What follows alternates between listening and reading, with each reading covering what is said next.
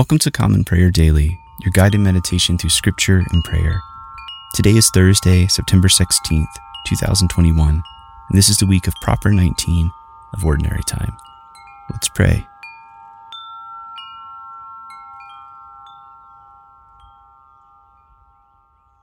Grace to you and peace from God our Father and the Lord Jesus Christ. Let us take a moment to confess our sins. Most merciful God, we confess that we have sinned against you in thought, word, and deed, by what we have done and by what we have left undone. We have not loved you with our whole heart. We have not loved our neighbors as ourselves. We are truly sorry and we humbly repent. For the sake of your Son, Jesus Christ, have mercy on us and forgive us, that we may delight in your will and walk in your ways, to the glory of your name. Amen. May Almighty God have mercy on us, forgive us our sins through Jesus Christ our Lord, and strengthen us to live in the power of the Holy Spirit all our days. Amen. O Lord, open our lips, and our mouth shall proclaim your praise. O God, make speed to save us. O Lord, make haste to help us. Glory be to the Father, and to the Son, and to the Holy Spirit, as it was in the beginning, is now, and ever shall be, world without end. Amen. Praise the Lord. The Lord's name be praised. The mercy of the Lord is everlasting. Come, let us adore him. Be joyful in the Lord, all you lands. Serve the Lord with gladness, and come before his presence with a song. Know this the Lord himself is God. He himself has made us, and we are his. We are his people and the sheep of his pasture. Enter his gates with thanksgiving. Go into his courts with praise. Give thanks to him and call upon his name, for the Lord is good. His mercy is everlasting, and his faithfulness endures from age to age. The mercy of the Lord is everlasting. Come, let us adore him. Psalm 44 O God, we have heard with our ears. Our fathers have told us what deeds you performed in their days, in the days of old. You with your own hand drove out the nations, but them you planted. You afflicted the peoples, but them you set free. For not by their own sword did they win the land, nor did their own arm save them, but your right hand and your arm, and the light of your face for you delighted in them. You are my King, O God, ordained salvation for Jacob. Through you we push down our foes. Through your name we tread down those who rise up against us. For not in my bow do I trust, nor can my sword save me. But you have saved us from our foes, and have put to shame those who hate us. In God we have boasted continually, and we will give thanks to your name forever. But you have rejected us and disgraced us and have not gone out with our armies. You have made us turn back from the foe, and those who hate us have gotten spoil.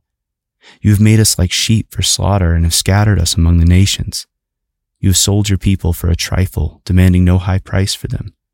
You have made us the taunt of our neighbors, the derision and scorn of those around us. You have made us a byword among the nations, a laughing stock among the peoples. All day long my disgrace is before me, and shame has covered my face and the sound of the taunter and reviler, at the sight of the enemy and the avenger. All this has come upon us, for though we have not forgotten you, and we have not been false to your covenant, our heart has not turned back, nor have our steps departed from your way. Yet you have broken us in the place of jackals and covered us with the shadow of death. If we had forgotten the name of our God, or spread out our hands to a foreign God, would not God discover this? For he knows the secrets of the heart. Yet for your sake we are killed all the day long. We are regarded as sheep to be slaughtered. Awake! Why are you sleeping, O Lord? Rouse yourself. Do not reject us forever. Why do you hide your face? Why do you forget our affliction and oppression? For our soul is bowed down to the dust. Our belly clings to the ground. Rise up. Come to our help. Redeem us for the sake of your steadfast love. Glory be to the Father, and to the Son, and to the Holy Spirit, as it was in the beginning, is now, and ever shall be, world without end. Amen. A reading from the book of First Kings, beginning with the seventh chapter, the first verse. Solomon was building his own house 13 years, and he finished his entire house. He built the house of the forest of Lebanon. Its length was a 100 cubits, and its breadth 50 cubits, and its height 30 cubits. And it was built on four rows of cedar pillars, with cedar beams on the pillars. And it was covered with cedar above the chambers that were on the 45 pillars, 15 in each row. There were window frames in three rows, and windows, opposite windows, in three tiers. All the doorways and windows had square frames, and window was opposite window in three tiers. And he made the hall of pillars. Its length was fifty cubits, and its breadth thirty cubits. There was a porch in front with pillars, and a canopy in front of them. And he made the hall of the throne, where he was to pronounce judgment, even the hall of judgment. It was finished with cedar from floor to rafters. His own house, where he was to dwell, and the other court back of the hall, was of like workmanship. Solomon also made a house like this hall for Pharaoh's daughter, whom he had taken in marriage. All these were made of costly stones, cut according to measure, sawed with saws, back and front, even from the foundation to the coping, and from the outside to the great court. The foundation was of costly stones, huge stones, stones of eight and ten cubits, and above were costly stones cut according to measurement, and cedar. The great court had three courses of cut stone all around, and a course of cedar beams. So had the inner court of the house of the Lord and the vestibule of the house. And King Solomon sent and brought Hiram from Tyre. He was the son of a widow of the tribe of Naphtali, and his father was a man of Tyre, a worker in bronze. And he was full of wisdom, understanding, and skill for making any work in bronze. He came to King Solomon and did all his work.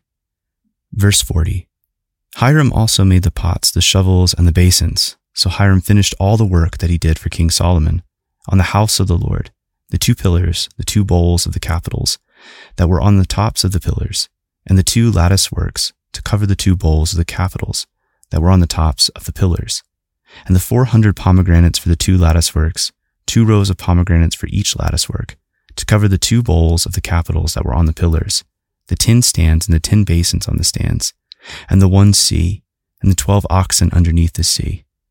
Verse 47 And Solomon left all the vessels unweighed, because there were so many of them. The weight of the bronze was not ascertained. So Solomon made all the vessels that were in the house of the Lord, the golden altar, the golden table for the bread of the presence, the lampstands of pure gold, five on the south side and five on the north, before the inner sanctuary, the flowers, the lamps, and the tongs of gold, the cups, snuffers, basins, dishes for incense, and fire pans of pure gold, and the sockets of gold, for the doors of the innermost part of the house, the most holy place, and for the doors of the nave of the temple. Thus all the work that King Solomon did on the house of the Lord was finished, and Solomon brought in the things that David his father had dedicated, the silver, the gold, and the vessels, and stored them in the treasuries of the house of the Lord. A reading from the book of Hebrews, beginning with the seventh chapter, the first verse. For this Melchizedek, king of Salem, priest of the Most High God, met Abraham returning from the slaughter of the kings and blessed him. And to him Abraham apportioned a tenth part of everything. He is first, by translation of his name, king of righteousness, and then he is also king of Salem, that is, king of peace. He is without father or mother or genealogy, having neither beginning of days nor end of life but resembling the Son of God, he continues a priest forever. See how great this man was to whom Abraham, the patriarch, gave a tenth of the spoils? And those descendants of Levi, who received the priestly office, have a commandment in the law to take tithes from the people, that is, from their brothers, though these also are descended from Abraham. But this man, who does not have his descent from them, received tithes from Abraham and blessed him who had the promises. It is beyond dispute that the inferior is blessed by the superior. In the one case, tithes are received by mortal men, but in the other case by one of whom it is testified that he lives. One might even say that Levi himself, who receives tithes, paid tithes through Abraham, for he was still in the loins of his ancestor when Melchizedek met him. Now, if perfection had been attainable through the Levitical priesthood, for under it the people received the law, what further need would there have been for another priest to arise after the order of Melchizedek, rather than one named after the order of Aaron? For when there is a change in the priesthood, there is necessarily a change in the law as well. For the one of whom these things are spoken belonged to another tribe, from which no one has ever served at the altar. For it is evident that our Lord was descended from Judah, and in connection with that tribe, Moses said nothing about priest. This becomes even more evident when another priest arises in the likeness of Melchizedek, who has become a priest, not on the basis of a legal requirement concerning bodily descent, but by the power of an indestructible life. For it is witnessed of him, You are a priest forever, after the order of Melchizedek. For on the one hand, a former commandment is set aside because of its weakness and uselessness, for the law made nothing perfect. But on the other hand, a better hope is introduced, through which we draw near to God. And it was not without an oath, for those who formerly became priests were made such without an oath. But this one was made a priest with an oath by the one who said to him, The Lord has sworn and will not change his mind. You are a priest forever. This makes Jesus the guarantor of a better covenant. The former priests were many in number because they were prevented by death from continuing in office, but he holds his priesthood permanently because he continues forever. Consequently, he is able to save to the uttermost those who draw near to God through him, since he always lives to make intercession for them. For it was indeed fitting that we should have such a high priest, holy, innocent, unstained, separated from sinners, and exalted above the heavens. He has no need, like those high priests, to offer sacrifices daily, first for his own sins and then for those of the people, since he did this once for all when he offered up himself. For the law appoints men in their weakness as high priest, but the word of the oath, which came later than the law, appoints a son who has been made perfect forever. The word of the Lord. Thanks be to God. I believe in God, the Father Almighty, creator of heaven and earth. I believe in Jesus Christ, his only Son, our Lord. He was conceived by the Holy Spirit and born of the Virgin Mary. He suffered under Pontius Pilate, was crucified, died, and was buried. He descended to the dead. On the third day he rose again. He ascended into heaven and is seated at the right hand of the Father. He will come again to judge the living and the dead. I believe in the Holy Spirit, the Holy Catholic Church, the communion of saints, the forgiveness of sins, the resurrection of the body, and the life everlasting. Amen. Lord, have mercy. Christ, have mercy. Lord, have mercy. Our Father who art in heaven, hallowed be thy name. Thy kingdom come, thy will be done, on earth as it is in heaven. Give us this day our daily bread, and forgive us our trespasses, as we forgive those who trespass against us. And lead us not into temptation, but deliver us from evil. For thine is the kingdom, and the power, and the glory, forever and ever. Amen. Show us your mercy, O Lord, and grant us your salvation. Clothe your ministers with righteousness. Let your people sing with joy. Give peace, O Lord, in all the world, for only in you can we live in safety. Lord, keep this nation under your care and guide us in the way of justice and truth. Let your way be known upon the earth, your saving health among all nations. Let not the needy, O Lord, be forgotten, nor the hope of the poor be taken away. Create in us clean hearts, O God, and sustain us with your Holy Spirit. Amen. Take a moment of silence at this time to reflect and pray for others.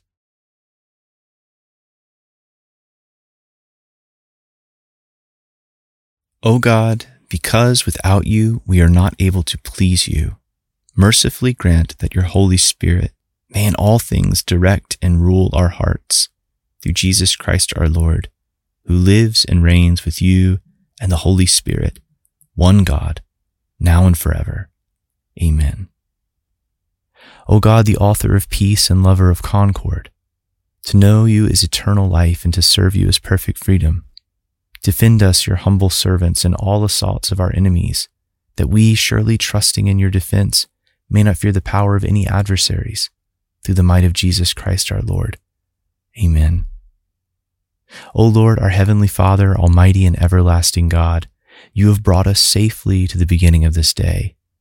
Defend us by your mighty power, that we may not fall into sin or run into any danger, and that guided by your Spirit we may do what is righteous in your sight. Through Jesus Christ our Lord. Amen. Dear Lord and Savior Jesus Christ, I hold up all my weakness to your strength, my failure to your faithfulness, my sinfulness to your perfection, my loneliness to your compassion, my little pains to your great agony on the cross. I pray that you will cleanse me, strengthen me, guide me, so that in all ways my life may be lived as you would have it lived, without cowardice and for you alone. Show me how to live in true humility, true contrition, and true love. Amen. Almighty God, Father of all mercies, we, your unworthy servants, give you humble thanks for all your goodness and loving kindness to us and to all whom you have made.